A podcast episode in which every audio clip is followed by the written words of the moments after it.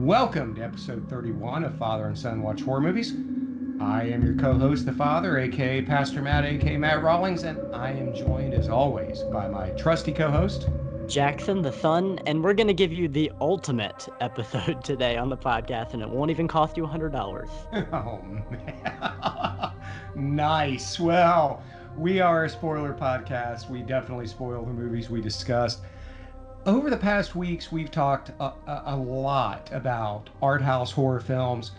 So, quite frankly, we're ready to go low rent. In fact, we're headed to Times Square in 7980 with a very sweaty Joe Spinell to discuss Yep.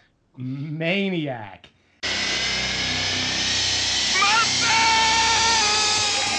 You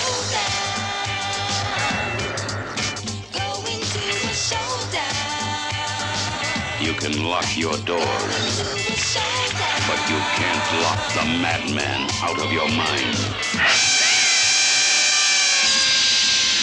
Maniac. No one under 17 admitted. Um, now, I did not see Maniac until I was around your age, 16. Mhm. Um, so about eight years after it came out, and I believe you had not seen this until this past weekend. So you you too saw it first at 16. Give Yep. me your initial thoughts on Maniac. Well, my first exposure to Maniac was through the Elijah Wood remake, um, as with a lot of people my age in the horror community. I was just on Shudder Live, you know, they do that live TV stream, and Right. it just so happened to pop up. And I thought it was really disturbing, but I had no idea what was going on. So I kind of had an idea of what the imagery would be like in this movie, what what the general vibe would be, but I but I didn't I wasn't fully prepared, I don't think. Um, so when I tune in and within minutes we have uh, Joe Spinell, as you were talking about, uh, in a room, very sweaty, screaming his head off, playing Yeah. both parts, I guess, of his of his mother and him, but not really. It's mostly him. I don't really know, but talking to a bloody mannequin with a scalp and a, a wig of human Right. hair nailed onto it. Uh, it was kind of a rude awakening to, to what Maniac was was going to be like. Um, and I think I have kind of a hot take as far as the rating goes with this movie because um, it was so disturbing, uh, this film, to the point where I don't think I enjoyed watching it. Huh. well, let's get into that. I I will state from the front, um, here from the beginning, I admire this film more than I like it. Yeah, I would agree Um, with that.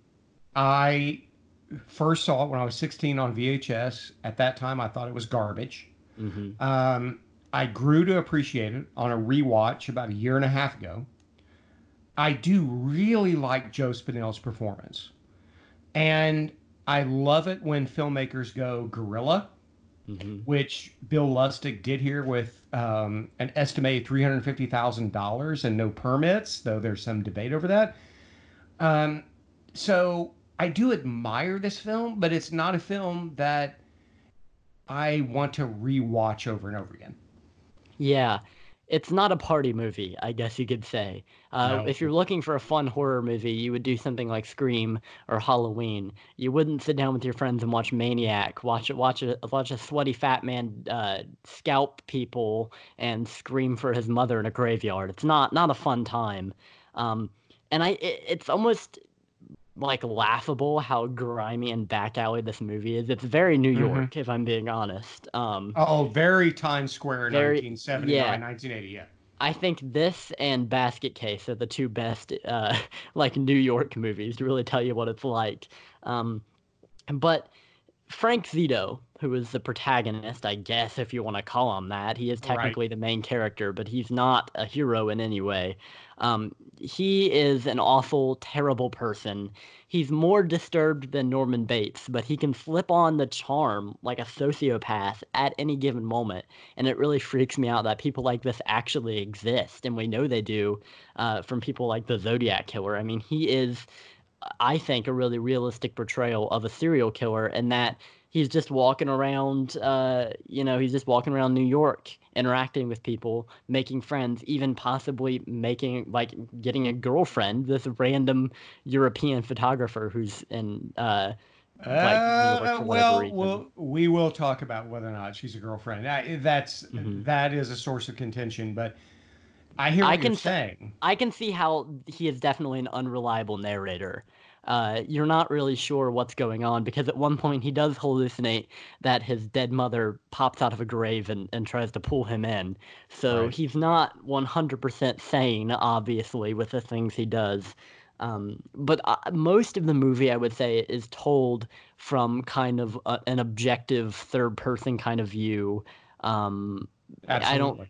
I don't think it's I don't think it's necessarily told from his perspective until the ending, which is very much um, like from his perspective, we're placed into his mind very disturbingly. I mean, I don't want to spend any kind of time in there because it is really cluttered with all things nasty. But technically, I think this movie is a marvel. The cinematography is all pretty good. Lots of strikingly, strikingly lit close-ups and uh, cold, kind of distant wide angles. And there's lots of long takes, which I was surprised by. Uh, the one that stood out to me the most is when he's sitting down at dinner with Anna and you know they're just kind of talking and, and and and having kind of a back and forth which was very surprising because the only speaking we had seen him do before that uh, was soliciting prostitution and uh, screaming as his mother so um, it was it was really strange to see him kind of turn on the charm but it was it was interesting to me that uh, the camera decides to kind of pull back from everything and just let you be a fly on the wall in these really disturbing scenes. And it, it it's kind of more scary that way i feel like than if it was really heartbeat you know editing close-ups shaky cam um, nothing wrong with that style of filmmaking but this was more disturbing almost. It's more clinical when you're just seeing it from a distance okay well like i said i hated this movie when i first saw it um, i saw it uh, renting it on a vhs when i was in north hollywood when i was 16 Oh, fun. Um, yeah. Um, rewatching it a year and a half ago, um, I grew to appreciate it. one of the things that I love and hate about this movie is the special effects. Mm-hmm. So, to save money, of course, Tom Savini was the head of effects here. And to save money, Savini reused a lot of props from mm-hmm. Dawn of the Dead and Friday the 13th, which he'd just done, you know, a few months before. Um, in fact, the headless corpse at the end is the same one used for Mrs. Voorhees in the original Friday Thirteenth. That's cool. What do you think watching this, you know, on Shudder? Uh, what do you think of the special effects today? They're pretty good. I, I think they're pretty good for the most part. Um, the one that stood out to me the most was uh, when Savini himself actually had his head explode after being shot with a mm-hmm. shotgun through a window and that was really awesome. But the most disturbing special effects I think are the scalping scenes and the stabbing scenes because there are a few shots where I think it's an actual knife piercing into skin. Um, there's a shot where Frank is on top of Ann- Anna's friend Rita and he's got a knife pressing into her chest and it looks like a real knife pressing into skin. I think it very well might have been because the the shot they show after that when he actually stabs her looks a lot fake, like a lot more like a fake skin, fake chest kind of situation. But the the scene like the the shot before that looks pretty realistic. So the scalping scenes, the stabbing scenes, very disturbing because especially with the sound effects, it almost makes you think you're seeing an actual crime and um I don't I don't like that.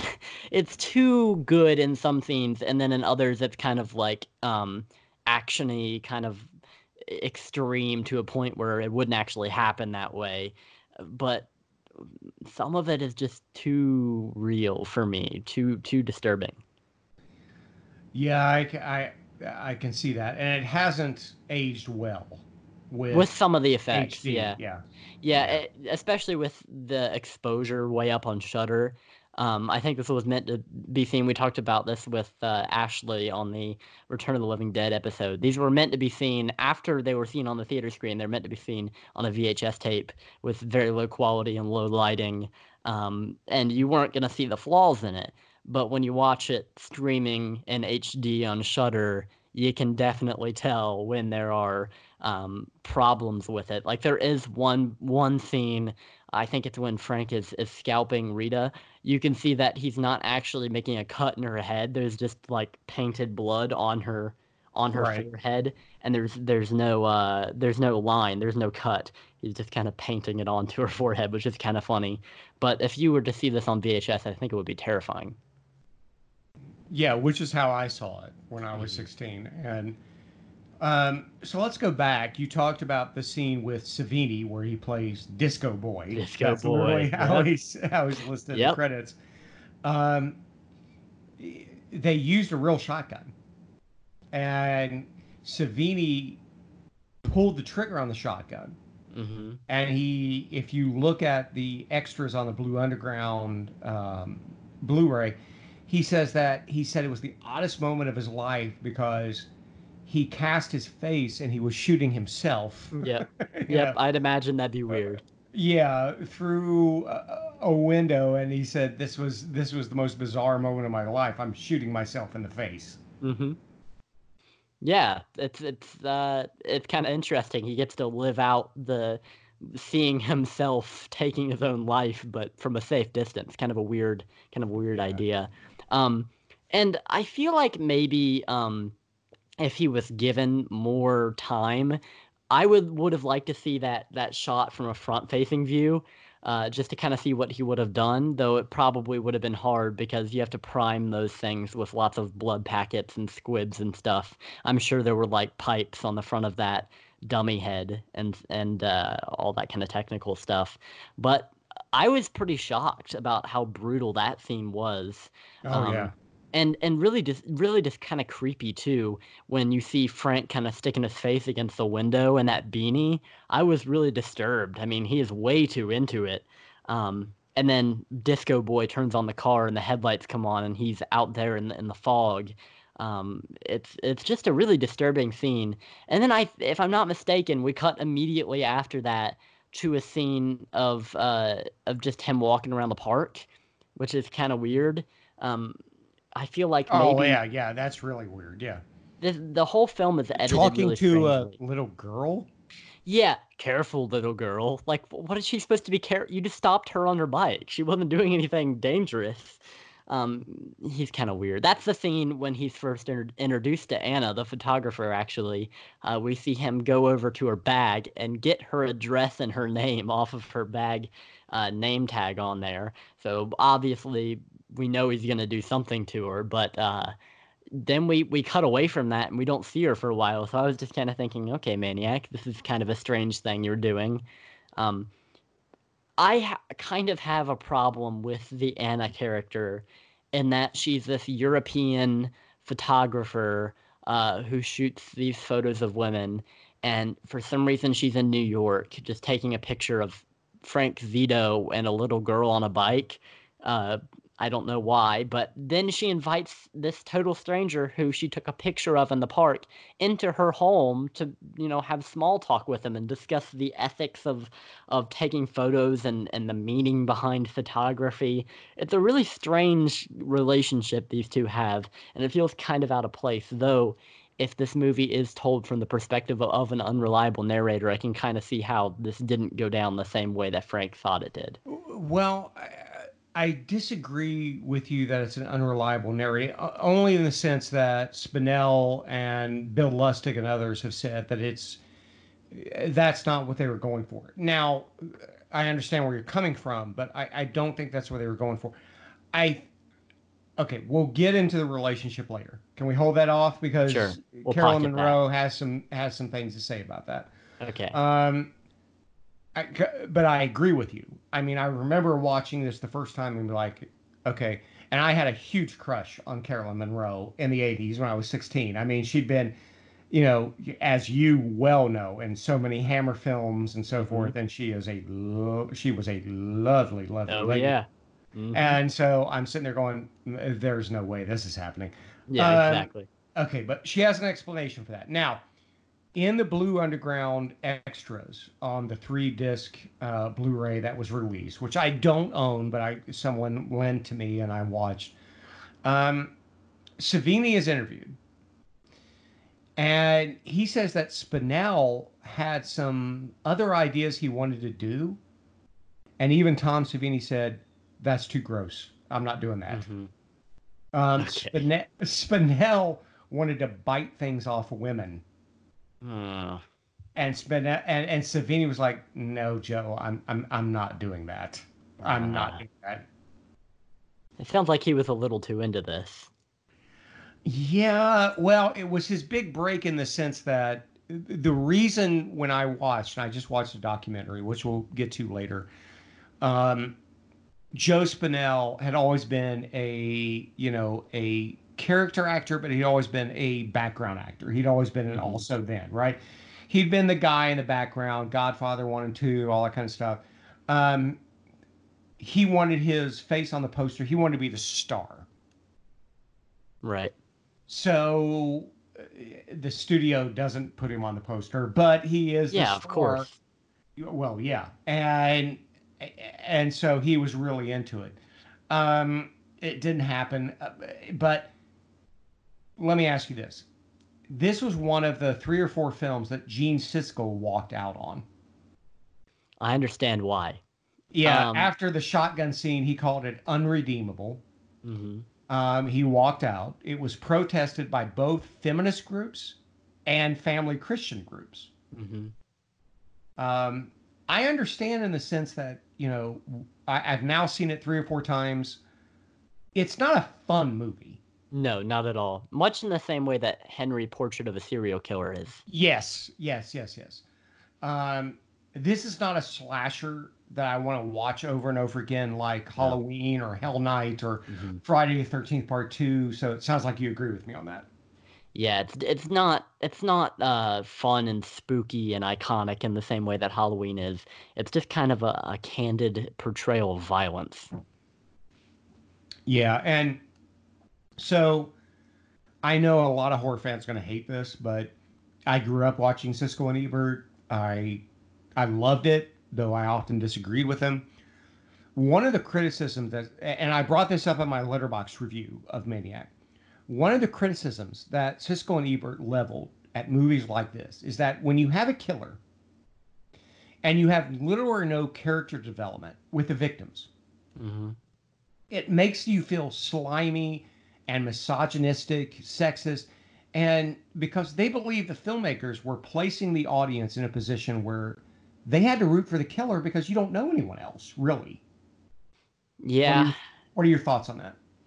Uh, I do feel that way with some films, though I think that you're more rooting for Anna um, in this film because she doesn't have uh, character development, but she is nice and uh, you don't want her to die, obviously. And I think the reason you don't vote, you don't, uh, you don't really root for Frank in this film is because he's so gross. He's so disgusting.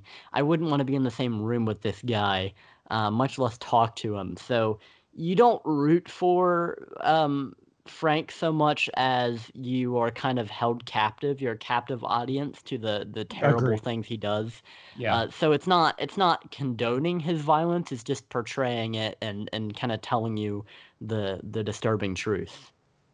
Well, Siskel and Ebert would say, okay, but because he's the, I- I agree with you. I agree that Carolyn Munro in her brief scenes, she steals it. She's amazing. You're rooting for her, but you spend most of your time with Frank, Right.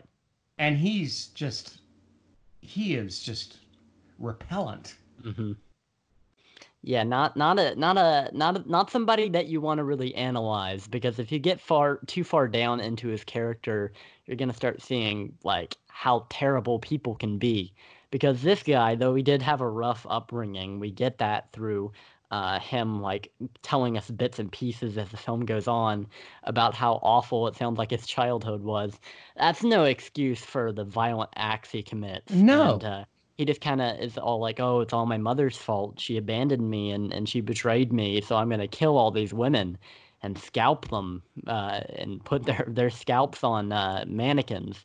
So he's not somebody that you can really sympathize with because his actions are inexcusable. Well, yeah, and I, I mean, this is, uh, and I think your comparison to Henry Portrait of a Serial Killer is correct, even though Siskel and Ebert somehow gave that two thumbs up. Yeah, I, I think Henry is more tasteful, if that makes any sense. It's more artsy. This is just, um, I don't know. There's something less less chilling to the soul about this movie and more just visceral whereas like like henry is just slow and methodical and just kind of depresses you. This didn't depress you?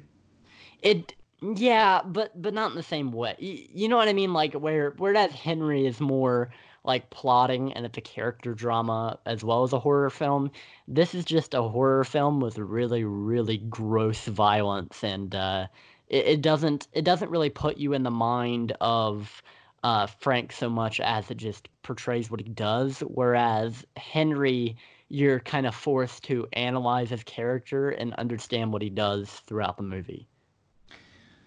Okay, fair enough. Um, going back to Caroline Munro's um, character, um, huge Caroline Munro fan. Like I said, mm-hmm.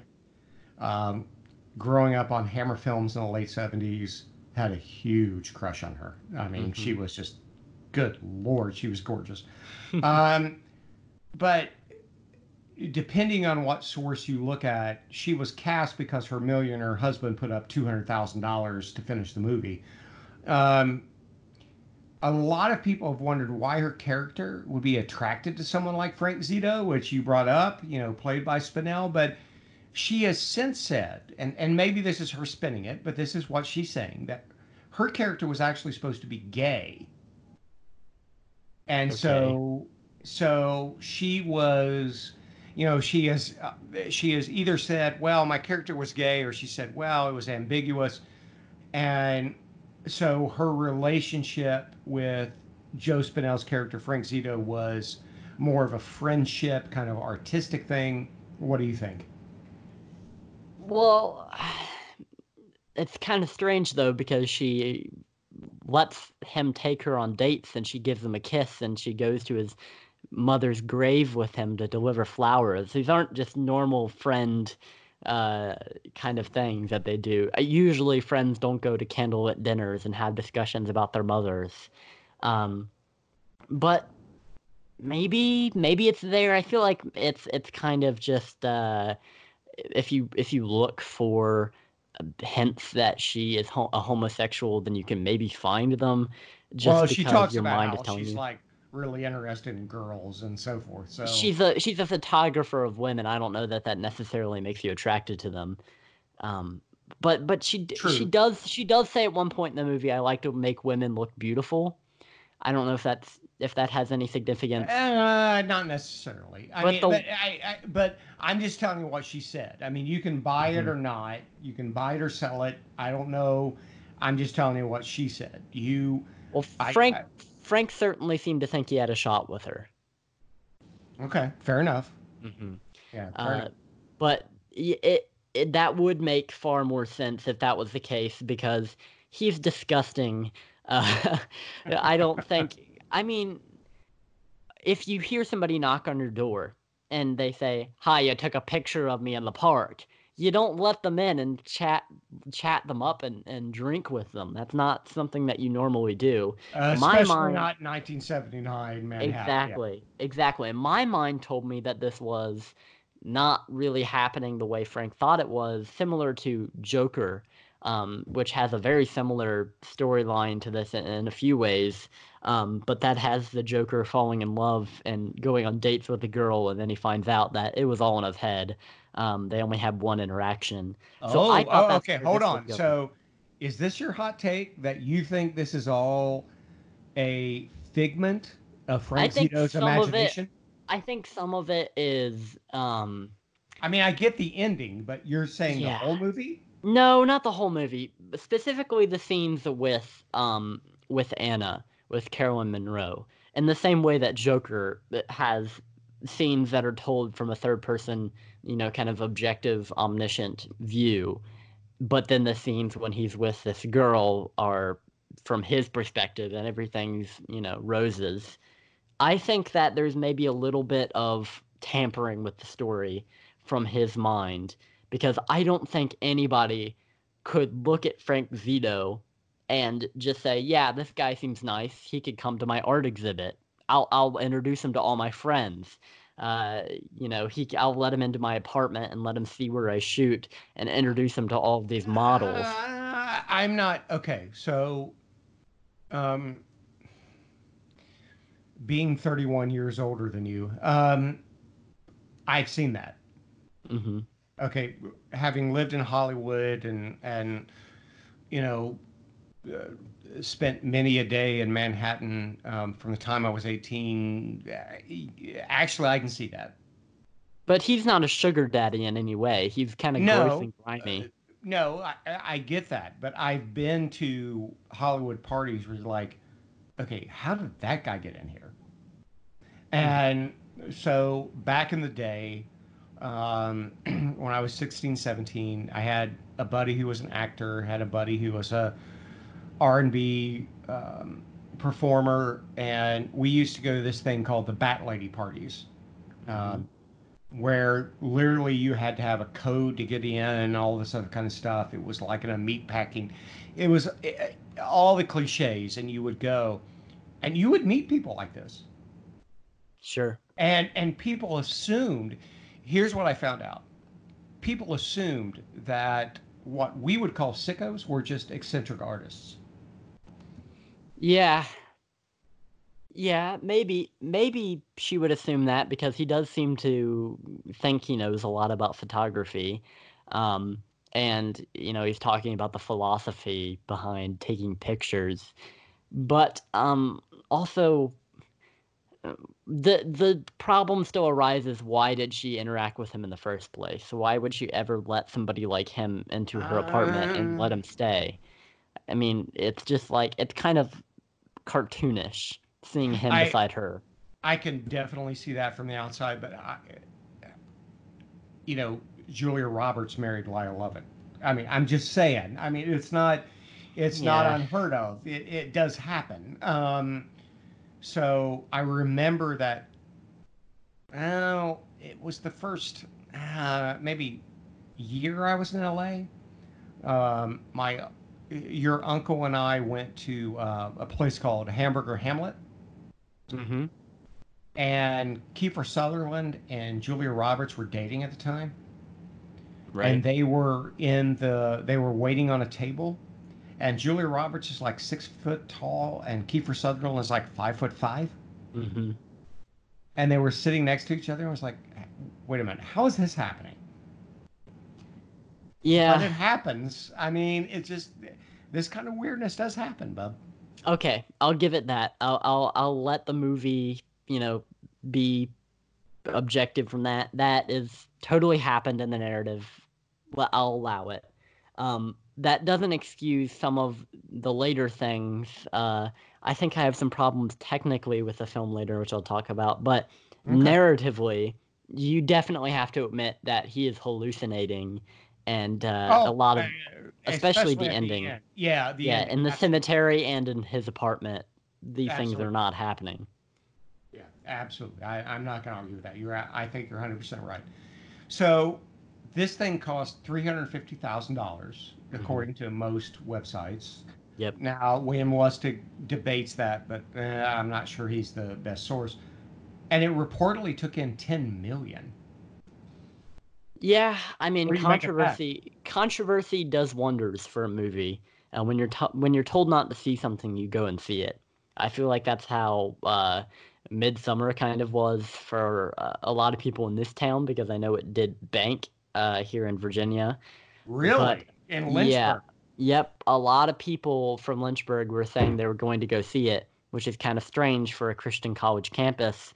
Uh, it's not something you usually go to see a cult movie in Sweden with uh, nudity and graphic violence. But I mean, eh, controversy does wonders for for the box office. I feel like, um, and even if it was, you know, rioted against and even banned in some places, um, it's not going to stop people from seeking it out and giving it money. And I feel like it's it's probably made a resurgence recently because 80 slashers are all the rage these days. It's all people want to talk about. Right. Um, because people feel that nostalgia for that subgenre. So it's, it's kind of been rediscovered. I feel. Um, I if it's true that it was only made for three hundred thousand and it made ten million, uh, I don't understand why they didn't keep pumping out uh, crappy sequels until the franchise was dead because that seemed to be Well, the trend. There a lot of these. one sequel. Oh, really? I have never There, heard. there was a sequel. Yeah. There's a reboot. I know that. Yeah, with Elijah Wood, but there was a sequel. It, it's it was a short, but yeah. Did it? Was it good? I guess that's my question. Uh, no. Okay, well, that's to be expected. I feel like with the ending being so conclusive, I don't know how you can make a sequel. I, I hear you. All right, um, let's go to this. When I was a kid, because this came out when I was eight years old. I didn't see it till eight years later when I was sixteen. But I remember, like when I was like eleven or twelve, there was a rumor, which I took to be an urban legend, Mhm. that the song "Maniac" by Michael Sembello, which became a huge hit on the Flashdance soundtrack, Mhm. was originally written for this movie. Right. All right, so here we go. This is not true. So- Yeah.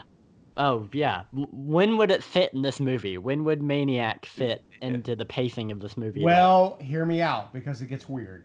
Mhm. Um, according to Sim- Michael Sembello himself, he wrote an email to the website Songfacts, which Mhm. I have checked many times because I'm that kind of guy.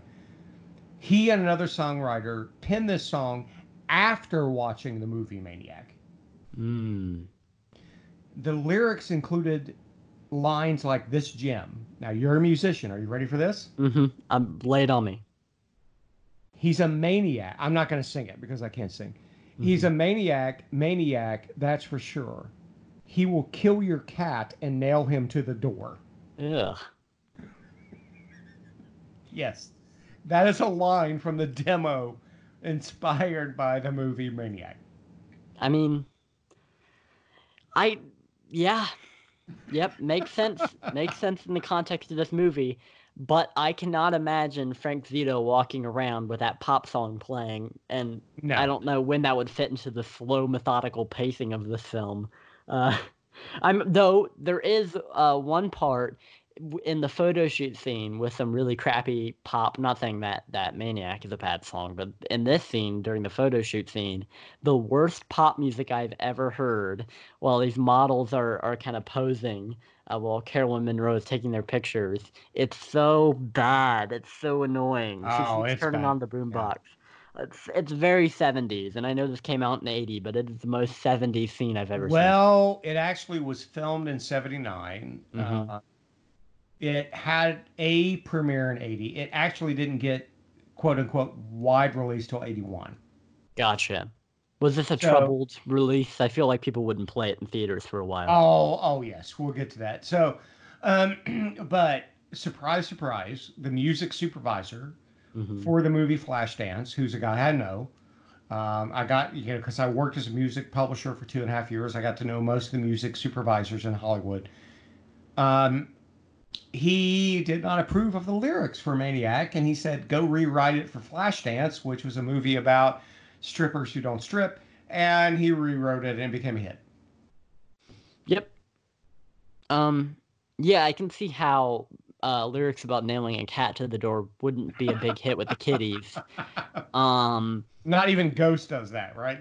well, I, I think they have kind of worse lyrics than that, but, but Okay. no, they, they don't explicitly Well, my talk favorite about song cats. is Rats, so okay, but okay. all right. Yeah, and that song is about the bubonic plague, which arguably is more gruesome than nailing a cat to a door. But but yeah, yeah, but I I get what you're talking about. I voted for you know Prequelle on your poll on Twitter just because I love Rats. So okay, but I've right. got a I've got a, a, a 30 what like a 36 36 36 split right now. Not really helpful. I've got I've got, you know, evenly a space between three different albums, so I don't know how I'm going to decide. you have to admit Prequelle was a great album. It is a great album, yep. Okay. It All would right. be right at home in this movie. Yes, it would. So let's talk for a minute about Joe Spinell. All right, gone too soon. Yep, R.I.P. Uh, he absolutely uh, R.I.P. Uh, R.I.P. He died in 1989 at the age of 52. Mhm. which is only four and a half years ahead of me. I mean, he was an alcoholic and a drug addict. Mm-hmm. Um, but despite that reputation, um, you can't hardly find somebody who says something negative about him. I mean, Yeah. the people who worked with him loved him. Mm-hmm. And I found a documentary. Okay, so, all right, let me go ahead and cue this up because this is for our good buddy, Dave Becker, Dr. Shock. Uh, let me go on a little bit of rant and then I want to hear your response. Um, there is a documentary out there about Joe Spinell. It's not a great documentary, but you have Robert Forster, Richard Lynch, Caroline Munro, all these people singing his praises, talking about what a great guy he was Mm-hmm. despite the fact that there are conflicting reports on this, but best I can tell, he wasn't trained as an actor. He was a cab driver for nine years. He lived That makes his, sense. He was then taxi driver. Well, yeah, he was a cab driver who lived with his mother in Queens. Mm-hmm. Um, and his sister was friends with Mario Puzo and got him an audition with The Godfather, and boom, he had a career. Next thing you know, and also because he was literally here's I was talking to Megan, my wife, about this a while ago. Um, he had a friend in New York in the early 70s by the name of Sylvester Stallone. Wow. And he was in Rocky. Well, and here's how that came about Stallone couldn't get a job. Mm-hmm. And after Spinell did The Godfather, Mm-hmm. he had money coming in like crazy. Residual money from The Godfather was coming in like crazy. Like, I mean, friends have said he would get a $16,000 check in the 70s. Yeah, it's not chump change. No, from appearing in The Godfather, like in one Mhm. month. Mm-hmm. And he would turn around and give $2,000 to Stallone to pay his bills before Rocky. Wow. He was just like, I believe in you. You're going to make it, buddy. Here's a couple thousand dollars. Go do your thing. He supported Stallone. And so Stallone turns around, puts him in Rocky One, Rocky Two, Nighthawks. You know, he does all that. He also gets movies and like, you know, appearances in Night Shift with Ron Howard. He does the TV movie Vampire with Richard Lynch and Jason Miller. He does the Ninth Configuration with Stacy Keach and Jason Miller and all that kind of stuff. Um, which uh, the the mo- TV movie Vampire, by the way, um, Peter Nielsen and and and Joel and and um, the Horror Unicorn have covered on Terror on the Tube. You need to check that out. Um, you know, all these guys. When I watched the documentary, like Joe was the best guy ever. We loved him. All this other kind of stuff. Um, and here's the heartbreaking thing: Joe Spinell launched Sylvester Stallone's career. He funded Sylvester Stallone's career. Mm-hmm. He was godfather to Mm-hmm. Stallone's children early on. Wow. After they did Nighthawks, in which came out in '81, and Stallone was about ready to do First Blood, he got new management, and management decided that they didn't want Spinell around, and Stallone cut him off. Jeez. That's heartbreaking. It is heartbreaking. Mm. That that's that's such a. I'm sorry. I mean, I know I'm a pastor, but okay, I'll say it. That's a d bag move. That's horrible. Mhm. Yep. Almost makes you want to go out and, and scalp some people, huh? Well, no, but you know, it's. Um, I think Stallone made a huge mistake there. Oh yeah, for sure. And I'm sure he regretted it after after Spinell's death. He. Um, later on, when Spinell died, he had a toast to him with some friends and all that kind of stuff. But he cut him off back in '81, and I think that was a huge mistake. I mean, I, I'm sorry. I've worked in politics. I've worked in Hollywood. You stick with the people. I mean, look. Um, all right. Breaking news. Um, when I was in Hollywood, I hung out a lot with um, an actor by the name of Jason Priestley. Mm-hmm. Um, and I haven't talked to Jason in 30 years. Wow. Um, but if he called me tonight, I, I, you know, I listened to him. I mean, he was, we were friends. You know, I mean, I don't, I hate that. I hate that Stallone did that, hmm and I don't think a lot of him for that. You know, and Joe Spinell gone too soon, died in 1989 at the age of 52. Yep. He was an alcoholic and a drug addict, that's for sure. Mhm. Um, but you know, despite having that reputation, as I said, you have so many people singing his praises.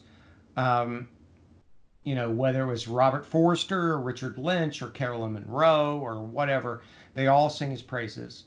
Um, he wasn't classically trained. He did some off Broadway stuff. He was a cab driver, lived with his mother. You know, but he was in, like we said, Rocky One, Rocky Two, Nighthawks, Night Shift with Ron Howard. He did the TV movie Vampire with Richard Lynch and Jason Miller. He did the Mhm. Ninth Configuration with Jason Miller. All of them talk about how wonderful a guy he was. Um, So he's got a re- he's got a respectable career, but he's not a household name because he had such small parts in most of those films. and he should have a household name. Would you agree with Mhm. that? Yeah, no, I, I would have liked to see him get more big parts like he did in Maniac. He definitely can carry a film. I mean, we see he's got a very dynamic performance here.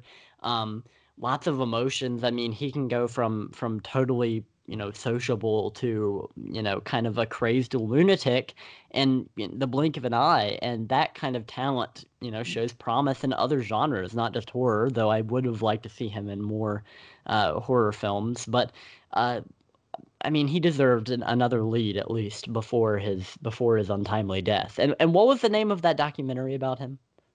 It's just called the Joe Spinell story. It's not a great documentary, but it's just interesting.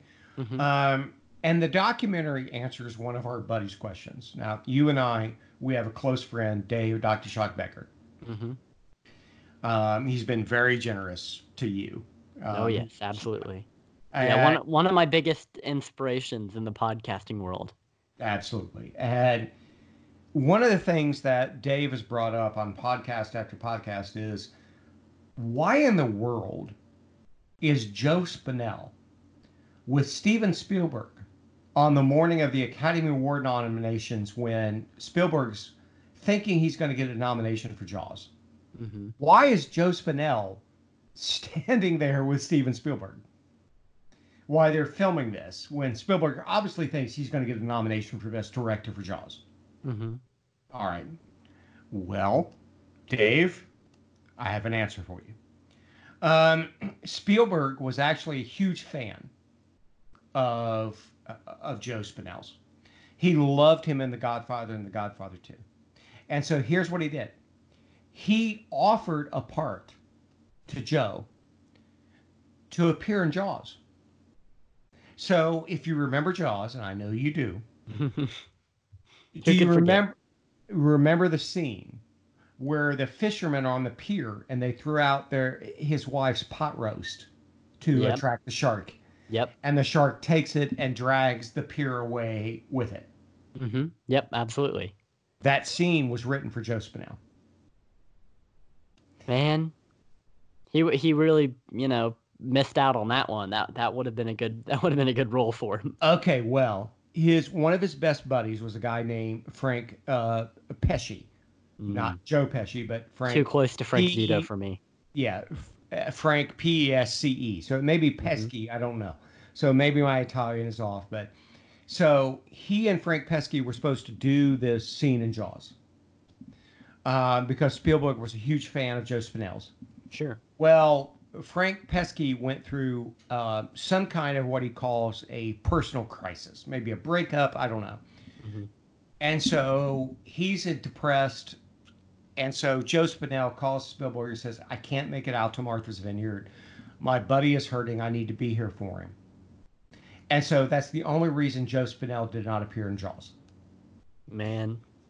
So most people will remember Frank Pesky or Pesci, or I, I'm, I'm sure I'm not pronouncing it correctly, Mhm. as the guy who haggles over cigarettes with Eddie Murphy slash Axel Foley in Beverly Hills Cop. Yeah. Man, this is like a this is like that game you play where you got to connect everybody by a, by It's common. seven degrees of Kevin Bacon. Yeah, yeah, yeah. exactly. It's Yeah, like exactly. that. Man, this is this is a deep you know spider web, very complex. Yeah, so they were supposed to be the fishermen. Those 2 were Mhm. supposed to be the fishermen on Martha's Vineyard. But Joe Spinell called. Spielberg says, "I'm sorry, I can't do it. My buddy's hurting. I need to be with him." So, after Jaws becomes a hit, Spielberg runs into Spinell and says, "You know, hey, you were supposed to be in Jaws. Your buddy was supposed to be in Jaws. I'm hosting a a breakfast party where Jaws, I'm sure, will be nominated. I'll be nominated. Come along because you were supposed to be there." Mm-hmm. All right. So to answer Dave Dr. Shocks Becker's question about why was Joe Spinell in, you know, with Steven Spielberg on the morning, that's why. Because he wanted Joe Spinell in Jaws. He couldn't make it. He saw him after the movie came out, invited him. That's why. There you have it, Dave. That's the story. That's a scoop. There you have it. Yep. So um, that happened, and they go off on the academy, you know. But you know, probably because Joe was a alcoholic and drug addict, you know, Steven never put him in a movie of his after that. But hmm um, it, it is sad. Um, ironically, the residuals, as I said earlier, from The Godfather and Maniac fed his addiction hmm and led to the downfall of his career um, because he had so much money. And even though he lived with his mother for most of that time, his mother died, and that spiraled his addiction even further. Um, you know, he was found in the early afternoon. He was already drunk and high. He was drinking in, during the day. Um, it's a shame. I'm a fan of Joe Spinell. Let's Mhm. see. Yeah, I haven't seen, I haven't really paid attention to any of his performances in any other movie, but certainly a Maniac, he gives an admirable, admirable performance. I mean, he really thrusts you uh, kind of into the passenger seat um, with him as he as he commits these these atrocities, um, and he shows you know great power as an actor to Yeah, be able absolutely. to have these really tender moments and then these these screaming fits of violent rage you know just kind of intermingling with each other in one scene um, it's it's really a, a thing to behold. Uh, he is equal parts uh, kind of like boyish and um, like kind of pitiful in some scenes but then he's foreboding and a, and a like a really scary kind of figure Yeah. and others. Um, so it's kind of interesting to see this contrast between light and dark and and uh, sociable and creepy portrayed in this character of Frank Zito. And as I understand it, he worked on the screenplay for Maniac as well. He did, yeah. He gave input on the screenplay. Mhm. Um, yeah, I mean, he's gone too soon. I really thought he was strong in The Godfather Part Two, especially. I mean, his Mhm. his his role in Part One was uncredited. In Part Two, you know, I think he's front and center, taxi driver, cruising, um, Rocky One and Two. I, I, when he's on the screen, you can't take his eyes off of him. He really had it. hmm Yeah, he's de- he's definitely got that that look of of a either an Italian mobster or uh, a pimp or something. I mean, he's he's kind of a character actor, but not necessarily because you can't pin him down to one character. He's just kind of that guy. Yeah. And I mean, he was also in a movie from 1980, which doesn't get enough love, called The Ninth Configuration, with Jason Miller and Stacy Keach and and and, and you know so many others, and, and they you know sang his praises. I mean, it's Ninth Configuration is a great movie, directed by William Peter Blatty, Wow. who did the yeah, who did The Exorcist, and hmm it's a it's a great movie. Um, I included it on my horror movies of 1980 as one of my top five. Um, and he's incredible in it. Um, but you can't find anybody say a negative word about this guy other than his addiction. I mean, and it got worse, you know, later in the 80s. And he he did do a lot of crap movies. You know, in the later 80s, he did a movie called The Undertaker, which is complete crap. I mean, it's it's god awful. Um, but he's just magnetic. I mean, absolutely. He's you know he did some off Broadway stuff, but he really wasn't trained.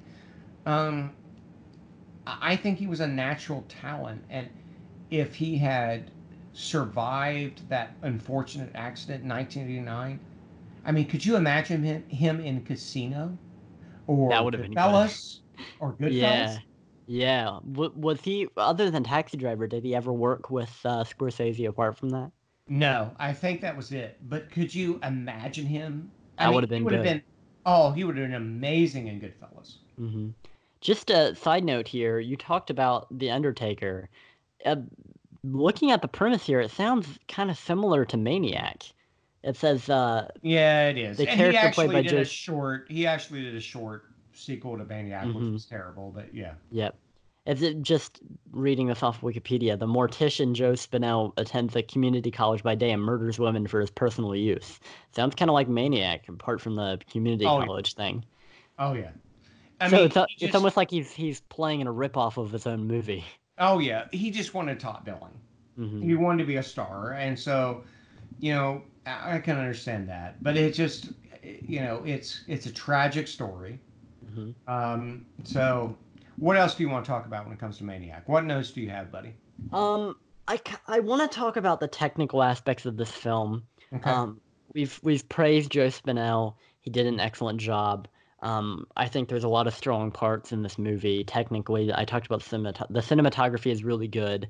Um, the it is soundtrack is surprisingly good. Yeah. it's it is it's kind of artsy almost, and that Yeah. that that would that surprised me, especially because that's an early slasher. But um, I want to talk about something that is not so great, and that is the ADR. Did you notice a, a lot of ADR problems in this movie? Because I definitely did. Uh, yes. Yeah. Uh, lo- just for instance, there's a scene with with Disco Boy in his car, and the girl that's with him, she's screaming, but her mouth is closed. Um, also, in the scene where the nurse is being chased by Frank Zito, and she's hiding in a bathroom stall, Right. she's she's you know uh like groaning and kind of panting out of breath but her mouth isn't moving and it's like really really loud. It's like yeah you're gonna be found by the killer if you're like who does that when they're hiding? Right. um and when she's walking she's constantly got to like make sounds. I don't know why they thought they had to dub that in. And she's laughing because she thinks she's escaped. She's laughing really really loudly. Just Right. and very strange uh and and frank is is constantly groaning just kind of like it's, it's we get it he's creepy.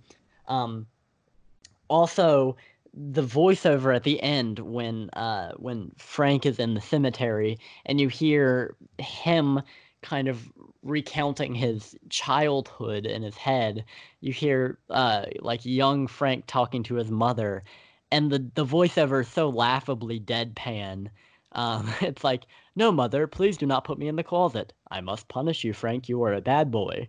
It was it, it, it was almost to the point of comedy. Um, Joe Spinell was giving a great performance. They just ruined it with the the voiceover in that part. I mean, you could see the turmoil in his face, and then, no, mother, do not put me in the closet. Um, and I talked about this a little bit earlier, but what is Carolyn Munro doing in this movie to begin with? She's got like a vaguely European accent. I know she's British, but um, it's kind of vaguely European, and she's, she's being like, she's being hot is what she's doing. yeah, yeah. Well, I mean, she is, but she's kind of out of place in this. Uh, I mean, for the most part, this and movie yet, is aesthetically like a dumpster. Now we're good friends. I mean, they yeah and i can see it i can see them being friends um and from what you said she intended her character maybe this is what she thought maybe it's not specifically what the director told her but maybe, maybe she justified it by her being gay and that would make sense if they were just friends Right. um but she's a little a little bit of an oddball character in this film because everybody else is so very New York and she brings this classic horror kind of European feel to it which is kind of strange uh but I I don't know what to think of this movie because it feels mean spirited in a lot of the scenes oh, I, but I I agree with you. It's mean it's spirited. i think it's a little excessive and a little gratuitous but at the same time um almost necessary for the genre because these kinds of movies perpetuated the like like the way we think about horror movies it kind of gave new life to them by injecting all this controversy because for so long, horror films had kind of just become remakes of remakes of remakes stylistically. Um, I mean, Hammer was just like Universal, but with but with gore and the nudity, which I mean, not a problem by me, but for a lot of people, I think we had to have something new come along, and this, along with other slashers like My Bloody Valentine, Friday the Thirteenth, and of course Halloween and Black Christmas, which kind of started it all. Right. Um, they kind of gave life to the genre again. Yeah. Um. Mm. I, I, I can't argue with you, but at the same time, I kind of, like I said, you know, when I was your age and I first watched it, I hated it. I thought it was just a low budget piece of crap. I've come to admire it. Do you have anything that you admire about this movie that you can point out? Um, yeah, I mean, it is artistically, I think it is saying something. Um, it is kind of a commentary. It, it shows you how serial killers think in a, in a really disturbingly realistic okay. uh, right. way. And it does have something to say about how we treat people, I think, with, with mental health issues. Um, and it, it kind of portrays how New York was at the time, which is not a great place to be. Right. But I think it it's a little gratuitous. It's a little um, it's a little over the top and mean spirited. Uh, in one scene uh, with Rita, it, the the camera kind of lingers on her. It kind of sat with me uh, wrong how it lingers on her when she's in the bath for a very very long time. I agree. It's kind yeah. of sleazy in that scene. Uh, but I wouldn't call it inherently anti-feminist. I don't think it's trying to say you know, go out and murder women, you know, subjugate them. It's not trying to put down the feminist movement. It's just depicting what this guy does. And I mean, obviously, he's a scumbag. All right. So, what would you rate? I, I'm really interested to know. Yeah. Your your rating on this. Enjoyment value alone for this film is like a five out of ten, but as far mm. as my actual rating goes, I would give it a seven to a seven point five. Ah, um, okay. I would say that it's one of those you just you can't watch very often. I would do it kind of the way you did, where you you watch it, then you don't watch it for decades, and then you revisit it. Yeah, um, I've seen it. Not... I think I've seen it four times over the last forty years. Yeah. It's not something that you want to binge, like, yeah. and oh, you got to show it to your friends, really get them into horror. No, this will scare them off. Do not show them this movie. I would say it's a rental as far as quality goes, but it is streaming on Shudder, so you can check that out. Yeah, and and we want to point that out because um, as a capitalist, yeah, Shudder needs to sponsor us. So, but mm-hmm. I, yes. I, yeah, it, it, and the transfer on Shudder was really good, honestly, because it is. They do a good job with yeah. with with older films. They do a really good job with transfers, which surprises me because um so often I'll I'll see a movie like even if it's on you know some kind of like pirating site like Daily Motion when you can't you can't find something from yeah. the fifties and it's uh it's not on DVD anywhere. Um, I mean, they'll just get these really crappy, basically VHS transfers, but somehow they always seem to find like these really crisp, uh, well preserved film transfers for Shudder. So I really admire that. I I, I agree. Um, I'm right there with you. Um, when I rewatched this for the second time back a year and a half ago, when I was going through 1980, 81 horror films, I give this a six out of ten on mm-hmm. Um, after rewatching it, and I've rewatched it twice now, um, I'm bumping it up to a seven out of ten.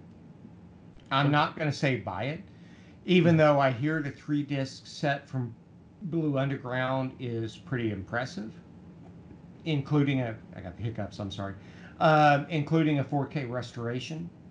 Um, I'm still going to say rent it, stream it on Shudder. Mm-hmm. Uh, that would be my recommendation. Sure. Yeah. I this isn't like you said. Um, unless you're interested in the special features, don't buy this movie because you're not going to want to watch it very often. Yeah, and you can get some of the special features on YouTube, like I did. Sure. Sure. All yeah. right, buddy. So next week it is War- Women in Horror Month. Mm-hmm. So after covering what is arguably a misogynistic, sexist slasher. yep. Um, I have a recommendation to make. because Okay. what I want to do from here on out is you and I agree on our pick beforehand so people have a chance to watch it. hmm I would prefer to pick something on Amazon Prime or Netflix or Shudder so that people have a real opportunity to watch it. hmm So here's what I'm suggesting. And because I love you, hmm you're my man, my boy blue. Um, you have the right to veto this kibosh it. Okay. All right. A woman directed this, but it is a Roger Corman movie. It's a splasher. It's on Shudder. What do you say next time we cover Slumber Party Massacre? Oh my gosh. Um, I did not know where you were going with that. Absolutely, we can do Slumber Party Massacre. Right. I thought you were gonna pull some kind of art house obscure thing, No. but no. Yeah, We've Slumber done Party enough Massacre. art house. Let's go. Let's go. Yeah. Slash. Let's. Okay, yeah, yeah, yeah. Let let's let's make February ours. Let's do Slumber Slumber Party Massacre. I'm looking forward to that. I will have a lot to say about that because though it though it, it does appear to be just your everyday slasher, it's kind of a precursor to Scream in a few ways. I hey, I agree. And I hey, look, you know what? I'm 47 years old, so I know I've I don't have I have less time left than I've had, but I have the Slumber Party Massacre limited edition Shout Factory Blu-ray. Of I course the- you do. I have the figure, I have the poster. Mm-hmm. Days you will inherit it. That will come to you. And so this gives me an excuse to watch the, you know, watch the Shout Factory Blu-ray. So Yeah. and but it is on Shudder right now, Mhm. so you can go to Shudder, watch Slumber Party Massacre, directed by a woman, produced by Roger Corman. So, Mhm. are you up for that next week? Oh yeah, definitely. I'm looking forward to that. All right. Uh, so that's where we're going next week. So, all right, buddy, where can people find you on social media? Well, on Twitter, I'm at Kaine underscore hero 12. That's K A I N E underscore hero 12. On Letterboxd, I'm at Kaine Hero with no spaces. I've also got a YouTube channel, which I'm planning to post on in the future, and that is in my bio on, on my profile on both those websites. Yeah, you have some great videos on there. People need to check that out. Um, along with Dave, Dr. Shock Becker's. Mm, YouTube Yes, absolutely. I watched all of his Oscar reaction and prediction videos. Oh, they were Um, great. just kind of binge those because he actually has an eye for what the Academy might choose. Oh yeah, he's well. Dave's got an eye. Period. He's Mhm. he's he's great. So absolutely. So um, I, I I encourage you to check out Jackson's um, YouTube videos, Dave's YouTube videos. I am on Twitter and Letterboxd at Pastor Matt R. You can find this podcast on Twitter and Instagram. We have a website website sorry slash blog at fatherandsonwatchhorror.com. And look, we really appreciate you listening. I mean, we never anticipated, you know, doing this with 20 some thousand listeners a week. I mean, this is insane. And so um, we are going to launch a Patreon episode uh, page pretty soon where we'll do some special episodes um, talking about lots of great s- stuff, but um, where you can help put Jackson through film school. So you can actually look, you sign up to be a Patreon here in the next month or two. You're supporting the next great horror movie director. You, So you can be my Joe Spinell. Ex- exactly. So we appreciate you listening. We ask that you subscribe, rate, review on iTunes. We would really appreciate a five star review and that you would share it on Twitter. We love that. We want to thank all the people who've done that. So, you know, Jigsaw Jody, Shane the Maniac, you know, all the people on Horror Movie Podcasts, Atlanta the Creeps, all those people, you know, Dino, Dino the Hub Podcast. Is he not the greatest guy in the world? Oh yeah, definitely. Week after week, every Friday, he's shouting Oh. everybody out. He's the best. He's amazing. He and Michelle, you guys are the best. You guys are the best. You guys need to subscribe to them, follow them. They're incredible. Um, so next week, Slumber Party Massacre. Yes. Oh, this is gonna be so much fun. So Mhm. say goodbye to the good people. Goodbye, and remember not to get blood on your mannequins. That's not a problem most people have, but I just thought uh-huh. I just thought I'd say that. Oh, I love you for it, buddy. All right. So until next time, remember the family that watches horror together stays together. See you next time.